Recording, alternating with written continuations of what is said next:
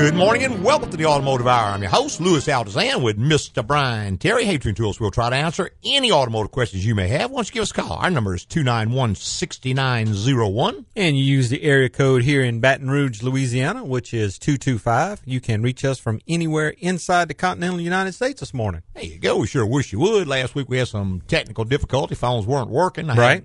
I said, we kept on asking people for calls. Didn't get in. I'm like, wow, what's going on here?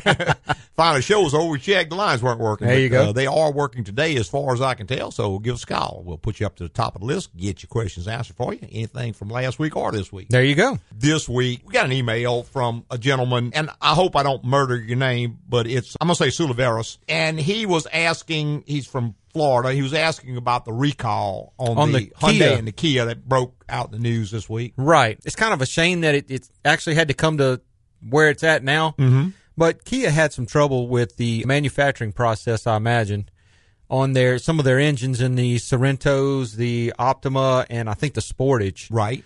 What had happened is they had some debris that got left in the crankshaft journals mm-hmm. when they were machined in the oil passages, and after driving the vehicle for so long, they just kind of worked their way out. Ended up tearing up the rod bearings, and Kia made a recall to replace the engines in those vehicles. Right. And, you know, that's kind of goes back to what we've advised. And that's when you get a new vehicle to change the oil pretty quick the first time. And of course, oh, that's not necessary. Spotlessly clean. Yeah, yeah. no, right. it's not. I mean, I, I've seen the insides of those engines before, and they are very dirty inside. So if I buy a new engine, or like I Mm-hmm. Recommend, get the oil changed early. Right. I always like to change my oil the first time around, somewhere around a thousand, fifteen hundred miles. Right. And then from there, based on how, How it's I- driven? Yeah, how I drive the car, drive the car.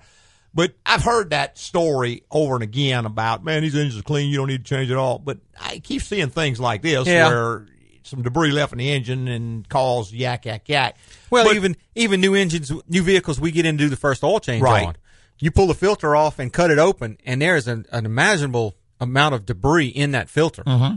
So, like you said, changing it early really helps prolong the life of some of those Yeah, engines. Can't possibly hurt. But what they were saying is that this debris got in, took out the rod bearing. So they did recall these vehicles to replace The engine. engines in them. Uh huh. And that's where the issue came out. Now, they're not being clear about exactly how this happened. They Right. kind of allude to the fact that the technicians didn't do the job right. Uh huh.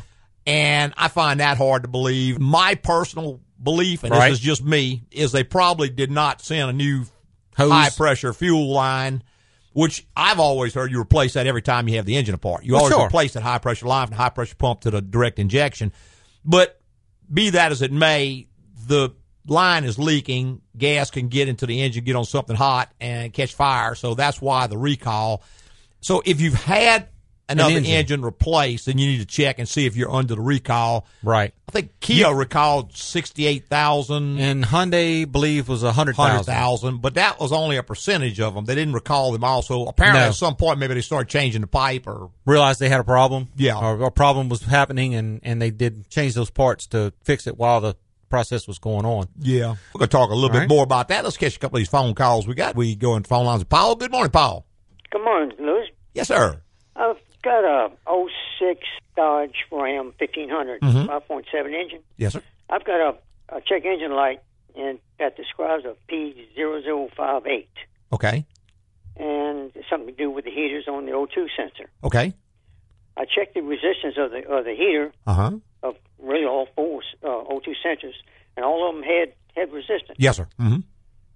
So I'm still giving I'm trying to try to uh, erase the the code and pop Well, back on. you can do that, but it's going to come right back. See, what that is saying is that there's a circuit code on the heater circuit. Now, that does not mean the sensor's bad. okay. That could be anything from the relay that fires the sensors to the computer itself not sending the signal to the sensors. Even something like an exhaust leak, or if someone has messed with the exhaust and changed out the the mufflers or something to a high flow muffler and the air is running too fast. Mm-hmm. Basically, what it does is that it gives it so long for that sensor to reach a certain temperature, and if it doesn't reach that temperature, it's going to flag that code. right. And of course, what most people want to do is go screw a new sensor in there, but that's not really what it's saying. So, I mean, I would be looking for anything like a any kind of exhaust leak on the vehicle because if any cold air leaks into that system, it's going to screw that up bad. especially ahead of that sensor. Yeah, and I mean, if if like the exhaust has been modified at all, like it had single exhaust, you went to dual exhaust or anything like that, anybody put No. headers on or anything, Right. In This case, no. Yeah, if everything is completely stock, the next thing I'd want to do is to put like a voltmeter across the circuit when the thing is cold, crank it up, and make sure you're getting power to the heaters.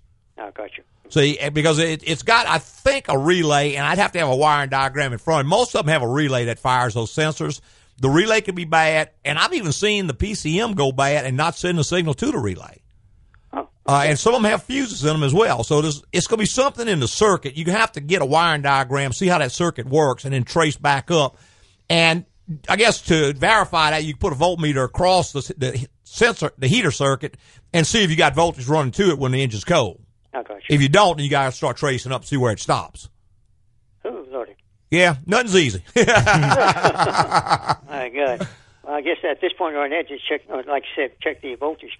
Right, That to, going to going to the heater circuit. right, exactly. And I mean, if it gets to where it's uh, too far over your head, I'm sure you could take it to a shop and have them check it. It wouldn't cost a whole lot. The advantage that a shop would have, if they've got a Chrysler type scan tool, you could plug in and it'll do all that for you. It just goes through the wiring circuit. It'll check command from the computer. It'll check that voltage is reaching. It'll tell you, you know, if you don't have a, a Chrysler type scan tool, you can't do that. You've got to do it all manually. It just takes a lot more time. Right, and with that tool, you can also watch the heaters heat up and see if one of them's heating up faster or slower Right. than the other three, Okay. which will also set a code. So you could have some carbon buildup or something on the sensor. and maybe getting hot. is just taking too long to get hot.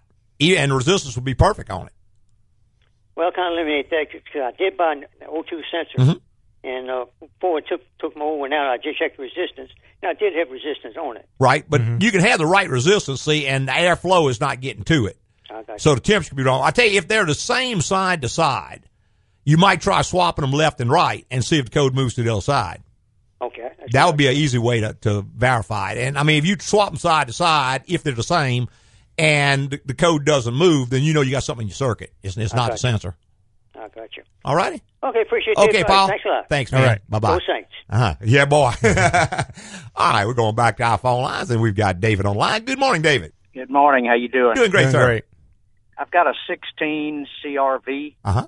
And a 17 Escape, Okay. and that's 70,000 on the the Honda, about 25 on the Escape. Mm-hmm. Anyway, I was told that do not ever flush the transmission; just drain it and put a filter in it. That is correct. And deal.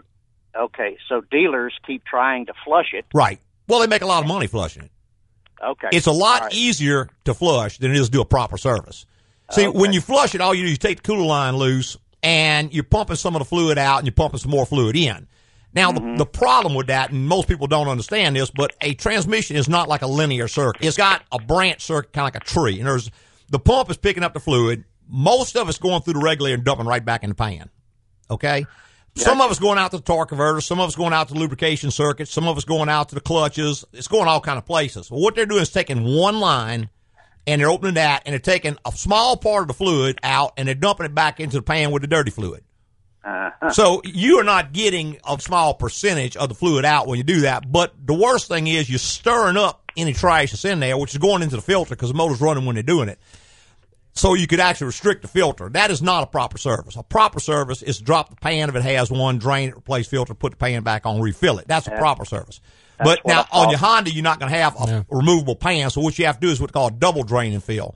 What you do there is you run it, get it warm, pull the plug out, drain it, refill it, run it about 20 minutes, and do it again immediately. And what happens there is that when you turn it off after it's been running, the fluid's going to run back through the filter and it tends to wash some of the debris out. If you drain it immediately, you can get it out. And that's the proper way to service that vehicle. And I would definitely be doing it. In fact, if it was mine, I'd have done it a little bit sooner, but I would definitely be, it's not too late now. I'd definitely be doing it now. And you get make sure you use the correct fluid for get- the unit. Buy the fluid from Honda. Go to Honda and buy the DW1 Honda fluid for Right. it, or if it's a CV, uh, CVT. CVT, you got to buy the CVT fluid. Yeah. But don't use any aftermarket fluid, even if it says compatible, because I've had trouble Well, with I, that. yeah, I've had it done twice at the dealer, but Okay. not, I wouldn't let them flush it. I just said drain it, and put a Perfect. filter on. it. Mhm. Perfect. All right, thank you. All right. All right. Thanks, man. Bye bye. All right. 291 6901 is the number if you want to be part of our automotive file. We'd love to have you. And we've got Jimmy online. Good morning, Jimmy. Hey, good morning, Louis. Thanks for taking my call. Yes, sir. My uh, my daughter just bought a used 2012 Mazda CX-9. Mhm. Got the V6 engine in Yes, it. sir. It's got a little over 100,000 miles on it. The Carfax has showed where it's had the oil changed on it reasonably regularly. Mm-hmm. But I was wa- uh, I told her to take the vehicle to y'all, Mhm. get the transmission service, coolant changed, and put a set of plugs in it. Is Mhm. there anything else that you know of on this this little truck Uh, that's inherently problems with it? Jimmy, the only way to know that would be to do a general inspection so you can see what has been done on it, what hadn't been done on it, and what's needing to be done. So what I would do is get it, bring it in, do a general inspection. I can make a complete list. And what I could do beyond that is I can say, okay, this needs to be done right now. This is due probably in the next three months. This is due in the next year. And this is coming up down the road. I can prioritize that list for her. Because like most kids that age, they probably don't have an unlimited amount of money. So, you know, that would be the best way to go. The thing is, no two of them are going to need the same things. It just depends on how it was operated. You know, one of them at that mile is going to need brakes because whoever had it drove 100% in town and was heck on wheels on the brakes. Another one was all highway driving. The brakes looked like brand new. And the same thing with every other part of the car. One of them lived on a dirt road, so all the filters are plugged up. The other one did nothing but highway drives, so all the filters are perfect on it. You know, it just depends. It's not like one set of things you're going to do at a certain mileage. You're going to have to inspect the car and see. The things you mentioned at that mileage, I would definitely do. But beyond that, I would have a general inspection done on it, and that way you'll know, you know, what other things are necessary. That way you're not overlooking anything critical that's going to cause problems down the road. Okay, so uh, I'm gonna when she brings it to you, I'm, Mm-hmm. I'll have that inspection done. But also, is there anything on this on this Mazda CX-9 that that's, that's inherent that uh, Man, they have all kinds of problems, those little things. Jimmy, the, the transmissions go out a lot on them, so I would definitely be doing transmission service on it and seeing what that is. They also have a lot of trouble with the power windows and the power door locks on them. We change those constantly if they hadn't already been done. I mean, it's not one of my favorite cars. I'm not going to say it's horrible, but it's not one of my favorites. They they have a, a number of different issues with them. All right? And if they're taken care of like anything else, they're going to last longer. If they're not taken care of, you know, not going to last as good. So, All right, thank you. all right, Jim, thank you. Appreciate the call. Bye bye. All right, we'll take one more or take a quick little break. Gene, if you hold on, you'll be straight up after this break. West. Hello, you must be uh, Glenda the Good Witch. Uh, relax on the couch and tell me what's stressing you out. Do you know how stressful it is to be good all the time? I don't want to be wicked, but sometimes I'd just like to not say thank you, or pinch a bratty kid, or stick my finger in a chocolate, and if I don't like the flavor, put it back in the box.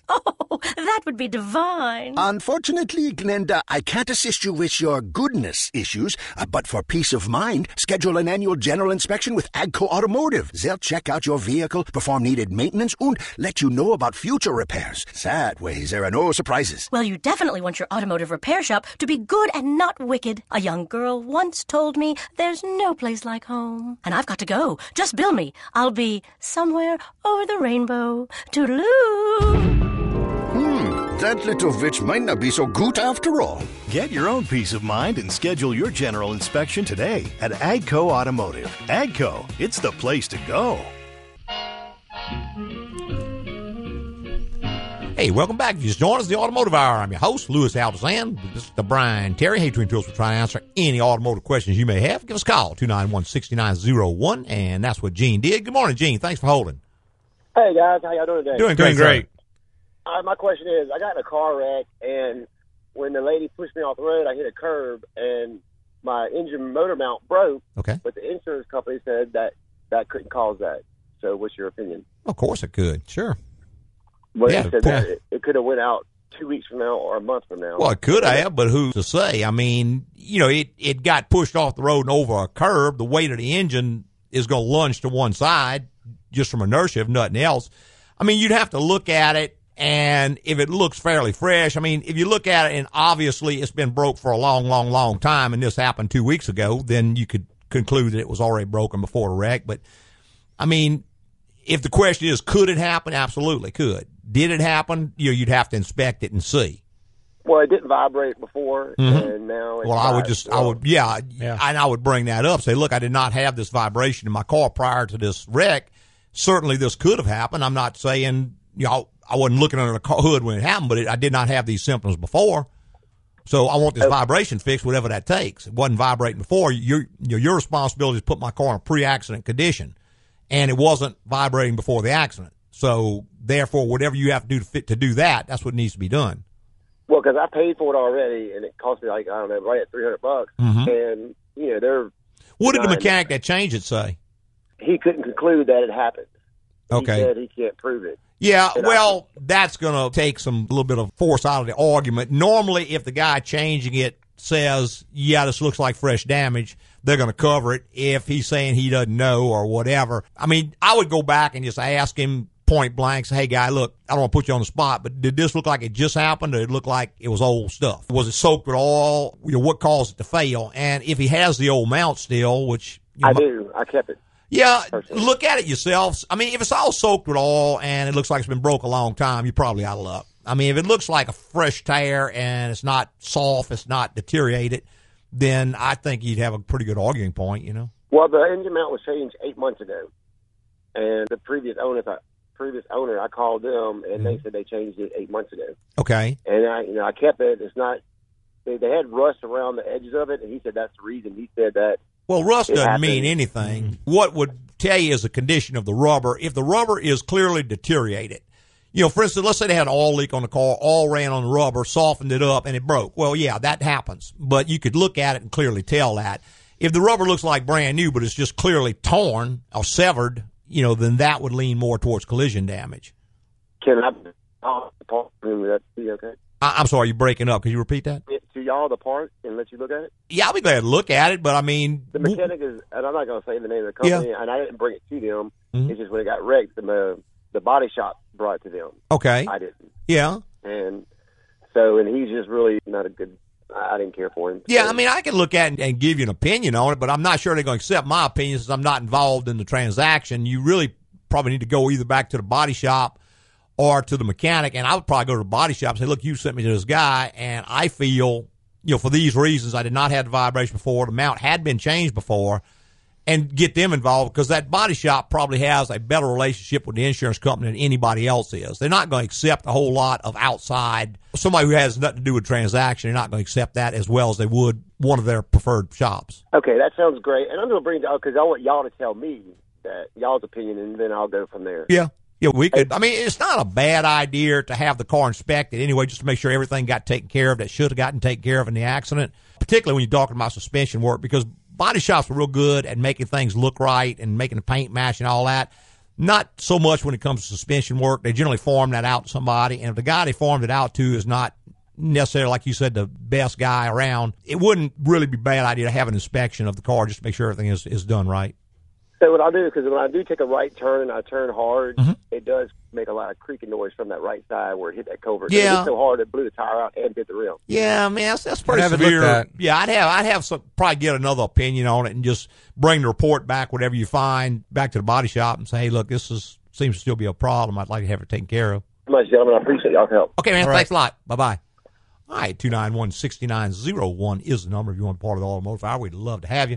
We were talking just a little bit about that recall on the Kia, The Kia and the Hyundais Hyundai? and all that, and Uh-huh. kind of winding that up. But again, if you've got a vehicle and you had the previous, on, you know, they put a motor in the car, Right. then you certainly need to check and see because no one's been injured. But I think if I'm right, They've six, had several fires. six or seven cars have caught fire. Yeah, total uh, total loss. And just reading through the recall letter and all, it, it seems to it kind looks like to me they're trying to blame this. Or it may not have been torqued properly, or it may not have been attacked Misaligned or- misaligned. yeah. or- you know, I every time I've ever put an engine in a car, I've always been told you replace the high pressure fuel pipe. That Mm-hmm. that's just an automatic because the thing's got a lot of pressure on it Right.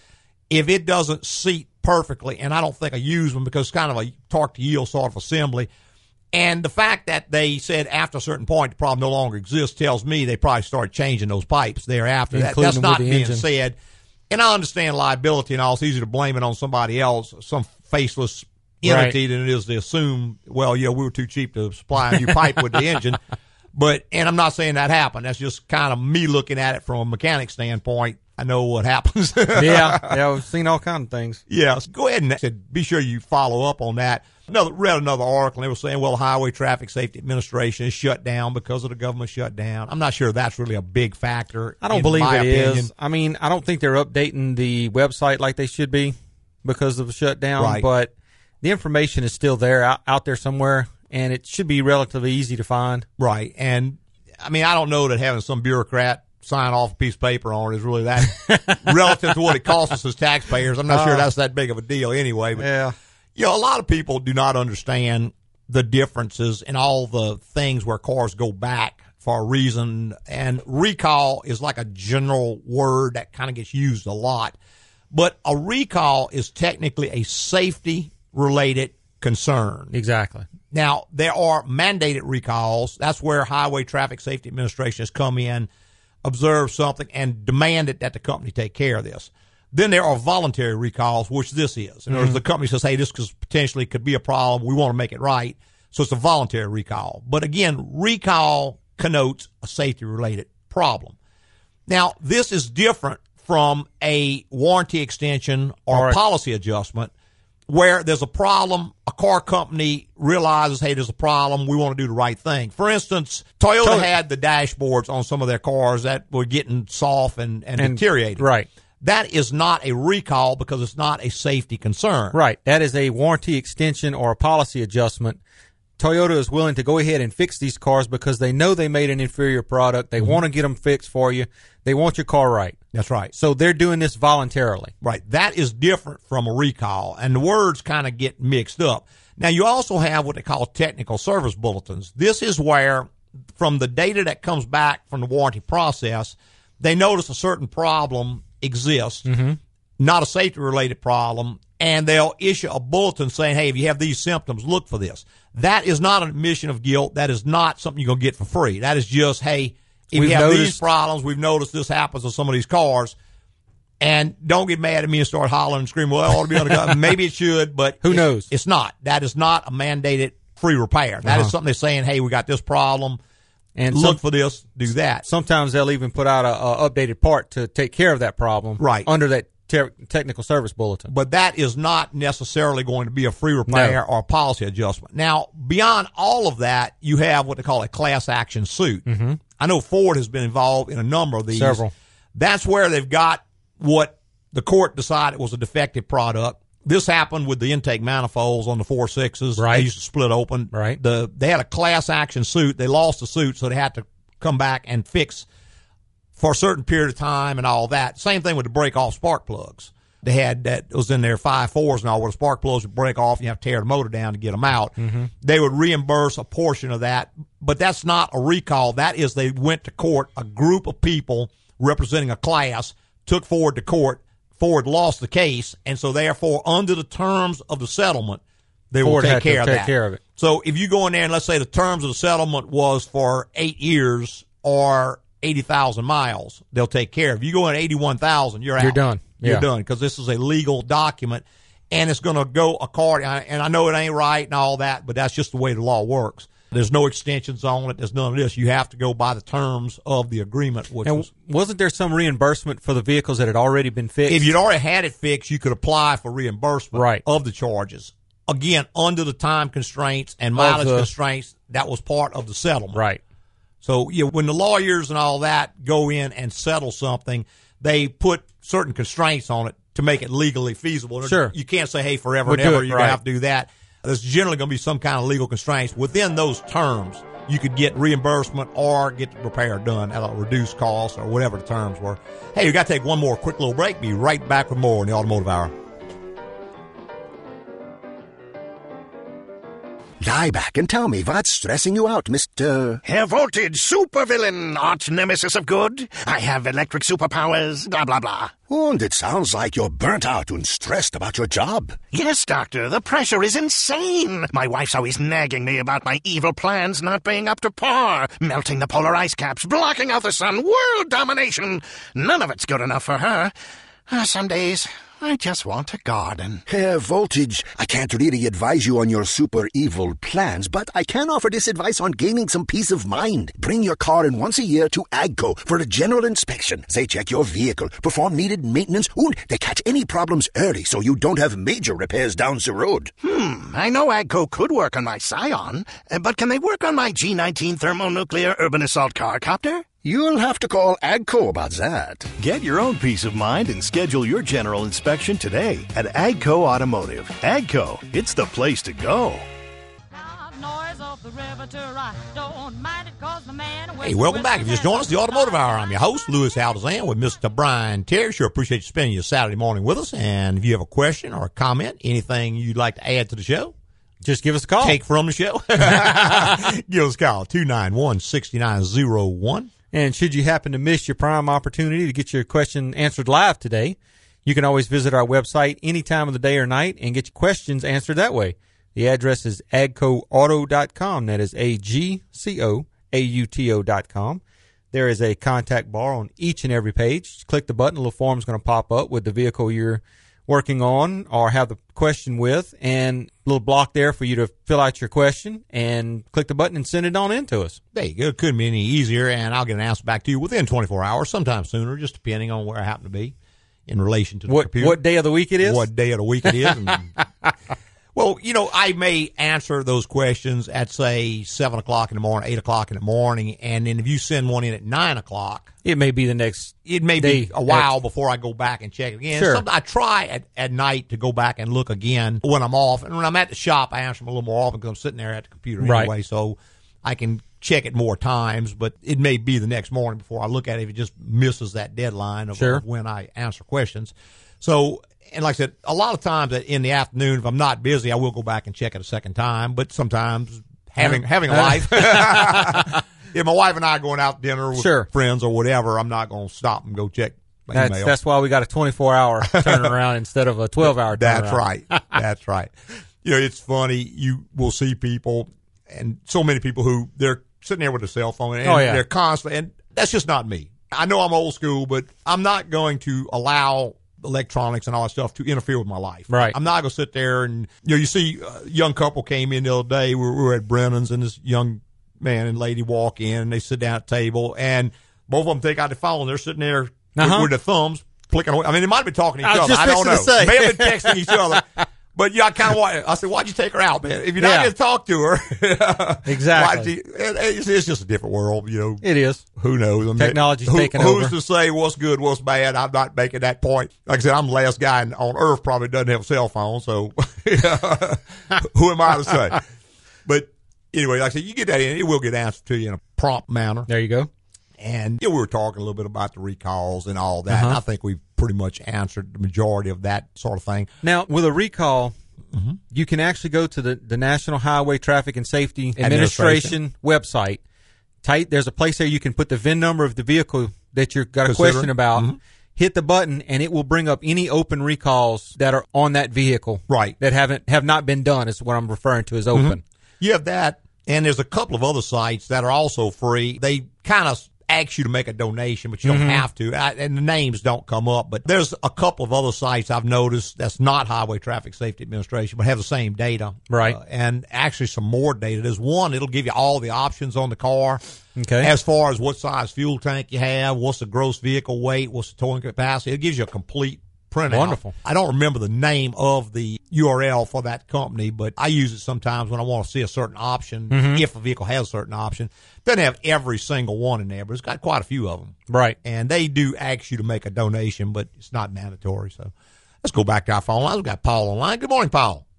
Good morning, gentlemen. Good yes, morning. Um, you were talking about recalls and things. Back in 07, GM had that airbag ignition problem. Mm-hmm. Uh, I was in one of the vehicles that had a wreck and the airbag did not deploy. Mm-hmm. What caused it not to deploy? Paul, I don't know off the top of my head. The one I'm thinking of, there was something in the ignition circuit, ignition switch that could cause problems, could make the vehicle die. And again, the airbag and all is going to work through the ignition circuit. So if that were the one you're talking about, I mean, they've had so many different recalls. Yeah. And most of the re- uh, airbag recalls were not to do with not deploying. They were with debris inside the bag that could cause injuries or even death to the people of the bag deployed. Now, when you're in a collision, an airbag doesn't automatically deploy. There's certain set criteria. For instance, the impact has to be more than 12 miles an hour at the instant of impact. And I know everybody says, well, I was doing 30 miles an hour, but you had your brakes on, and when you hit, it was probably you know, it could have been below. Also, it has to be a certain number of degrees off center line. For instance, the airbag is effective on a direct frontal impact. So if you're hit sideways, the bag may not deploy. Now, on later model cars with the side bags, all that has changed. Right. But there's a bunch of different criteria. So to know why that one didn't deploy, you'd have to have the vehicle and there's actually a black box on that vehicle that records what the car saw, why it deployed, why it didn't deploy and all that. If you had that, you could plug a PM tool into it, you could retrieve that data and you could find exactly why it didn't. But they don't deploy under every condition you know, and, and it confuses people. You're still expected to wear your seatbelt, but like say if you got hit 15 degrees off center, it may not deploy. Or if you got hit at 11 miles an hour, not 12 miles an hour, it may not deploy. Uh, there's lots Yeah, and lots of things. I was hit from like the center to the edge of the driver's side. Yeah, off center. into me. Yeah, it probably was too far off center, so it wouldn't have deployed the driver's bag because the driver's bag is designed for a frontal impact. Now, like I said, on a later model vehicle with side curtains and all the Yeah. side bags would have deployed under all that that, condition. all that has Well, actually, changed. th- this vehicle did have side airbags. Mhm, But I know everything because I had just sold it to somebody, Mhm. and I was on my way to put gas in it when it happened. Yeah, So it, I just know have to see the about the vehicle. vehicle. Yeah, you just have to see Yeah. the vehicle because again, if you what year model was it?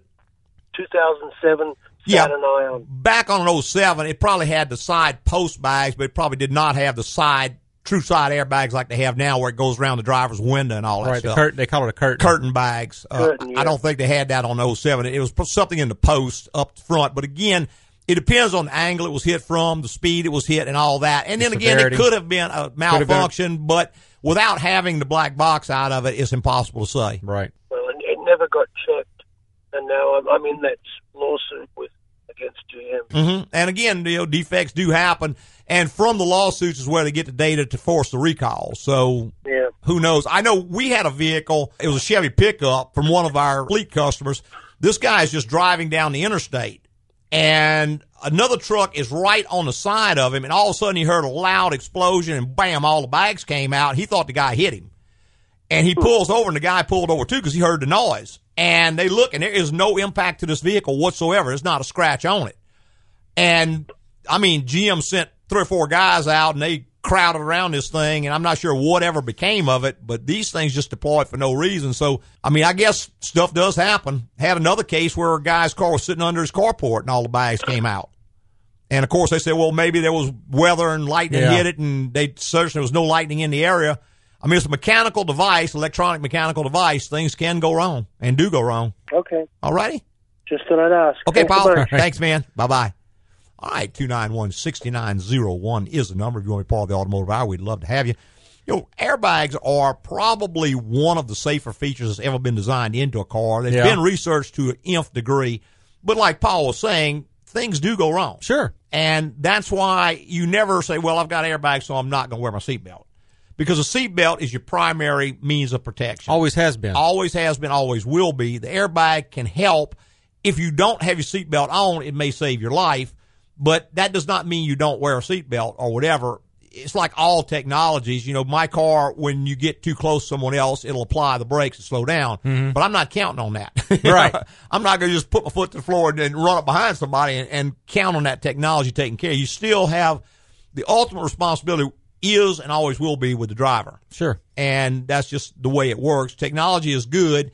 It can help in a lot of cases, particularly in instances where stuff happens so fast you don't have time to react. And you know, I find some of this technology though makes people less aware of does. what's going on. I know when I, you and I both grew up, you actually had to drive that car. Mm-hmm. You know, you had to pay attention. You had to, and you still should be doing that today. But with the technology out there, I just find some people don't. Well, with all the warning lights and on the dash, I find people do not check their all because No, they, they assume they some don't. light is going to come on.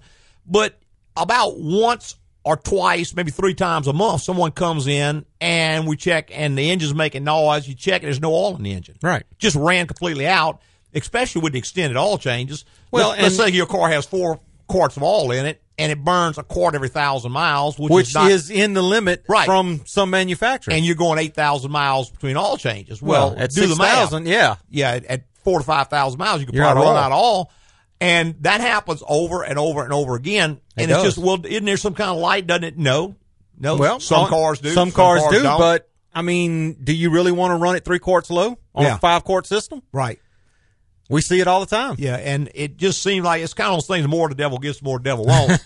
but you know, when you get a lot of this stuff, people are lured kind of into a false sense of security. Sure. I think in some cases, you still have things you're supposed to check, and that's why you get an owner's manual now. It's about an inch and a half thick.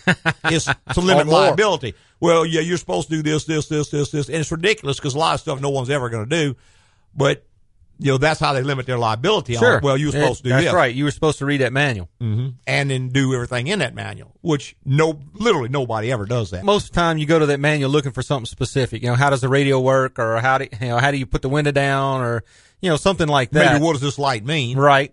you know, you get a A TCS pictorial. light or whatever, and you never heard of that before. But yeah, you still have to ha- do what they call in under the law. I think they call it due diligence. Mm-hmm. You have to exercise care and, and so on. As that you're driving a mechanical device, you have to look at your tires every once in a while because you got to be cutting the sidewall, and it's cut three quarters of the way through. There's no light that's going to check that. If it starts losing air, it may check that, but it can't check for that big cut or big bulge in the sidewall of the tire. And of course, we could argue that tires shouldn't do that. Well, maybe they shouldn't, but sometimes they do. Right. You can have a defect. I mean, you can have, hit a Could have curb it with up on curb, yeah. All kinds. Somebody might put too much air in. Who knows?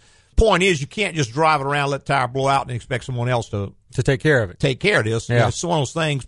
Part of owning a car, just like checking the oil, checking all the other stuff. Make sure that car is in a safe condition. Well, and for what vehicles cost these days, mm-hmm. you know that that's a lot of money just to not take care of. Well, and you know, if you don't have the wherewithal to do these things, or you don't care to do them, you could take it to a shop, Sure. have a general inspection done, and they will check all this stuff for you. Things like the age of the tires, because if you don't use your car a lot, you may have your car may be seven, eight, nine, ten years old, only have 25, 30,000 miles. Right. Still tires a lot may of still tread. look like brand new, but now they're eight, nine, ten years old. They're not safe to be operated. Mm-hmm. When this tire comes apart, again, there's not a warning light that says your tire's too old. Right. Is at very least it's going to start losing air. Most of the time they blow out because they get hot and the glue separate, the belts separate, and it just blows out when you're traveling 70 miles an hour down the interstate. Right.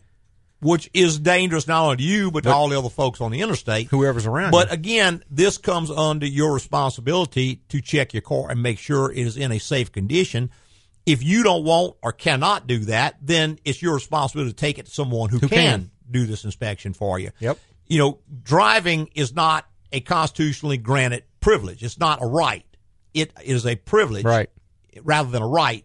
So with privileges, with all privileges, come responsibilities. It's sort of like your driver's license. That is a privilege. It can be revoked under certain conditions. Mm-hmm. If you do not have proper eyesight, then you just can't drive this car. Your eyesight has to be correct, or you have to have someone else drive the car because eyesight is necessary to drive Sure. the automobile. If you are convicted of a DWI, you may lose your driving privilege for a period of time. You Sure. get enough of them, you may lose your driving privileges forever Uh huh. who knows? But again, the fact is, all these things are privileges and not rights. You don't have the right to drive around, and you certainly don't have the right to injure someone else with your vehicle because it's in an unsafe condition. You know, I had a guy come in one time, and the ball joint stood broke on his car. Right. We got to checking, and the hole in the spindle had wallowed out because someone had left it loose, and that's what caused the break. And I said, "Well, you have to replace the spindle and the ball joint." Well, I don't want to do that. That's a lot of money. I said, "Well, I'm sorry, but that's, That's the way it has, to be, be. done." Well, I'll just change the ball joint. Well, I can't do that. I'm not going to do that. I'm not going to do it because Right. it's not right. Because when the other one breaks, you got lucky on this one. You just lost control, ran in a ditch. The next one, you may run into a family of five and who knows what. So I'm certainly not going to do it. And I advise you not to try to do that. Right. And of course, he towed the car off. So I'm not sure what happened beyond that. Under law, auto mechanic does not have the right to tell somebody they can't do something if they want to do it on their own. Exactly. You have the right to say, I can't do it. I won't do it. I won't. Yeah. But if they tow the car out and go somewhere else where maybe Then- they don't check as close, Yeah. then who, Who knows? knows? Yeah, hopefully it'll get caught somewhere along the line. But just kind of the difference between rights and privileges. And there are certain things you are expected to do. You have the privilege to drive this car, but you have to make sure it's safe for all the other folks who are on the road. You, know, you can't drive 100 miles an hour. You have to drive the speed limit Yeah. or less. or less. hey, take one last quick little break and be right back with more in the Automotive Hour. Ah, yes, Mr. Bigfoot. Uh, make yourself comfortable on the couch and tell me what has stressed you out. I'm just a secluded forest dweller, and I like it like that. But every now and then I get these people hunting me down. There's a TV show, jerky commercials, and now another movie. Then I worry about the hype. If they do find me, will my feet be big enough? Well, Mr. Foot, I can't really do much about these people, but I can tell you how to create some peace of mind in your life. Do like me and take your car to AGCO once a year for a general inspection. They provide me an honest opinion on the maintenance and repairs I need now and in the future. They can even catch small issues that could lead to big expensive problems down the road. An AGCO general inspection, huh? Oh, one more thing, Doc. Could you tell me where I can find this toilet paper? I've heard wonderful things about it. Here's AGCO's number and the name of another store that may ship some TP straight to your cave. Thanks, Doc. Get your own peace of mind and schedule your general inspection today at AGCO Automotive. AGCO, it's the place to go.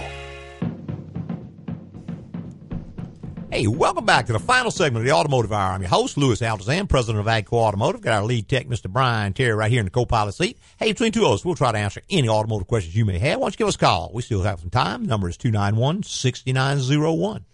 And you can use the area code 225 if you've got a long distance call. Mm-hmm. There you go. And, and that'll get you right onto it. Almost everybody has free long distance these days. Yeah. So Yeah. it really doesn't cost you a whole bunch. I don't think. I don't know. I'm the guy without a cell phone. So I'm making statements out of, out of school here. You know, we were talking just a little bit a second ago about different types of repair and stuff. And one thing that you always have to make clear to a repair shop when you go in for a repair is what are your plans for this vehicle? Right. What Because- are you, what are you fixing to do with it? Are you fixing to trade this car in? You just got to get it put back together so you can go trade it in and get another one. Are you fixing to you know have this car fixed? You drive it once a week, Yeah. or Car- you need this car fixed because you drive it every day. and you just want a truck, but you really use it about once a month, and it never gets over thirty miles an hour. And if it breaks, it ain't that big of a deal. Well, that's going to require a different repair strategy from the guy who says, "I want to keep this car forever. I want it to last. I don't want it to break down." Most quality repair shops are going to suggest the overall lowest repair. In other words, Sure. We're going to spend more money up front because it's going to be cheaper in the long run. But now let's say there's not going to be a long run for this car. I'm only going to keep this car one more month. Mm-hmm. I've gone to work for a company that's going to give me a new car. My new car hasn't come in. As soon as I get it, I'm dumping this car. All I want is to run today. You have to tell them that because Right. they're not going to assume that. They're going to assume that you want to fix the car properly and they're going to make that recommendation to you. Now, if you wanted something different from that, you need to discuss that with the service advisor to where he can make a recommendation based on your usage, the way that Right. you're going to use the car. Now, the other side of the coin is if your situation changes and this goes wrong, you cannot hold the shop responsible. You can say, well, I just came here and I spent $200 and now it's broke again. Okay, but that's because we told you you needed $2,000 and you elected to only do 200 of it. 200 of it. To keep you it going. made the choice, so you assume the responsibility for what is going to happen. Right. Just know that going in. Sometimes that is the right choice to make. Sure. In the In whatever example that I gave a second ago. In a case where you've got a car, we've got a gentleman and he's got a few cars. His wife's car he maintains impeccably. Right. His car he maintains very well. But he's got an old truck that sits at his farm. Occasionally he uses it. It's nice to have this truck there, but if it doesn't run, he can go get a tractor and do the same thing. He just has it there. So he's Mm-hmm. Going to just strictly patch this thing together. Right. That makes sense for him. There's no sense going in and fixing a whole lot of stuff. You know, I think the gas gauge doesn't work and some other things. Well, he just, when he puts gas in it, he writes down the mileage. He's got a little Right. sticker, sticky note there.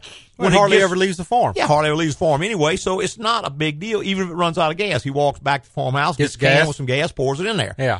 He can operate under a very, very different set of circumstances With that vehicle. with that vehicle than a guy who uses this to get to work every day. He's responsible for it. Maybe he has a young driver or his wife or someone driving the car. Then he has to have a totally different set of criteria for fixing a car. Right. Now, also, when you make decisions about things like that, you have to remember there are certain lines that you can't cross. A shop is not going to cross certain, or should never. Should never. If they got any Right. sense. One of those, of course, is legality. You Mm-hmm. cannot do anything illegal. I cannot take the catalytic converter off your car. I can't disarm the airbags. I can't disarm the tire mounted monitoring system. Right. Turn the light off because that is illegal. I can't modify the software that operates the car. Guy came to me the other day. He says this displacement on demand on these Chevy pickups it gives a lot of trouble. I said, well, I Yeah. wouldn't say it gives a lot of trouble. It gives some trouble. Usually, people don't change it all often enough. He said, well, I like to have it disabled. I heard that it can be done. I said, well, it can be done by reprogramming the computer. However, that is illegal on a road-driven vehicle. Right. Now, off road. Off road, if you got a race car, you can do what you want. But if you have a vehicle high, operated on the highway, then it can't be done because it's illegal. He said, "Well, I understand there's shops that do it. Well, it may be. I mean, there are people who sell illicit drugs too. Yeah. you know that doesn't mean it's legal. A legitimate shop is not going to do that. Another thing is something that relates to safety. A legitimate shop is not going to do a safety related thing, especially if it concerns the public safety. Right. And you may have a right to decide what you want to do with your car, but when you put it on a public highway, it involves more than you. Everyone around you. Everyone around you. We had people who come to us and they've got a car and the tires look very good, but let's say they- they're 10 years old and they want you to repair a flat on one of the Yeah, tires. not I'm not going to do do it. it. Because the tire is not safe. It's not safe to be operated. It needs to be replaced. Well, I'm not. I don't want to replace tire. Well, I understand that, but I'm I not going to it. repair a 10 year old tire, have it blow out and kill somebody. Number one, I don't have that kind of liability insurance, and number two, I just couldn't live with myself if I did. I'm Exactly. telling you, the tire needs to be replaced. Another example, again, with tires, is you get a person coming with an all wheel drive vehicle. Mm-hmm. He may have bought it, doesn't really understand what all wheel drive is. Tires are getting thin, got maybe 20% of rubber left on it. One tire gets blown, he wants to put one new tire on it. You can't do that. Well, the company that makes the car says you have to replace these tires as a set Mm-hmm. because when you put one new tire, that tire is going to be taller than the other three. It's going to be spinning faster, and it's going to end up burning your differential up. Right. So that's not so much a safety concern as it is just, hey, it's going to cost you a bunch more money if you don't do it right. You know, another example, let's say you're doing a brake service on the car and you notice the rotors are warped, not warped that bad. I'm going to recommend that we replace the rotors right now. Sure. The reason being, I've got the pads off, the rotor's right there. I can slip it off, put a new one on. There's no extra charge for me to do it. And the, the customer may say, well, it's not that bad. Okay, well, if you want to live with it, that's your call. You can. But if it gets worse down the road, we got to do this whole job over again. Exactly. It's got to come completely apart. Right now, it's just the price of the rotor. So that's a recommended service, not a required service. I can do that if that's the choice you make. But again, if it gets worse down the road and you get charged for a whole nother brake service, Right. You can't come back to the shop get and, shop and- aggravated at the shop for doing it. That was a choice you made. Sure. Hey, I see we're just about out of time. We got to start winding on up, get ready to get on out of here. I'd like to thank our podcasters for listening this week and every week. Tell your friends, find your favorite broadcast service or whatever that might be. Find a written review and fill it out for us. Wherever you listen to the program, and if you fill those reviews out, it's going to move us up in the rankings. So when people type in a generic term like auto repair, we'll come up close to the top. More people can listen. More people listen. Longer we can do the show. There you go. Nobody's listening. They're going to shut us off. hey, preceding was opinion based on our experience in the automotive industry. Have a great weekend.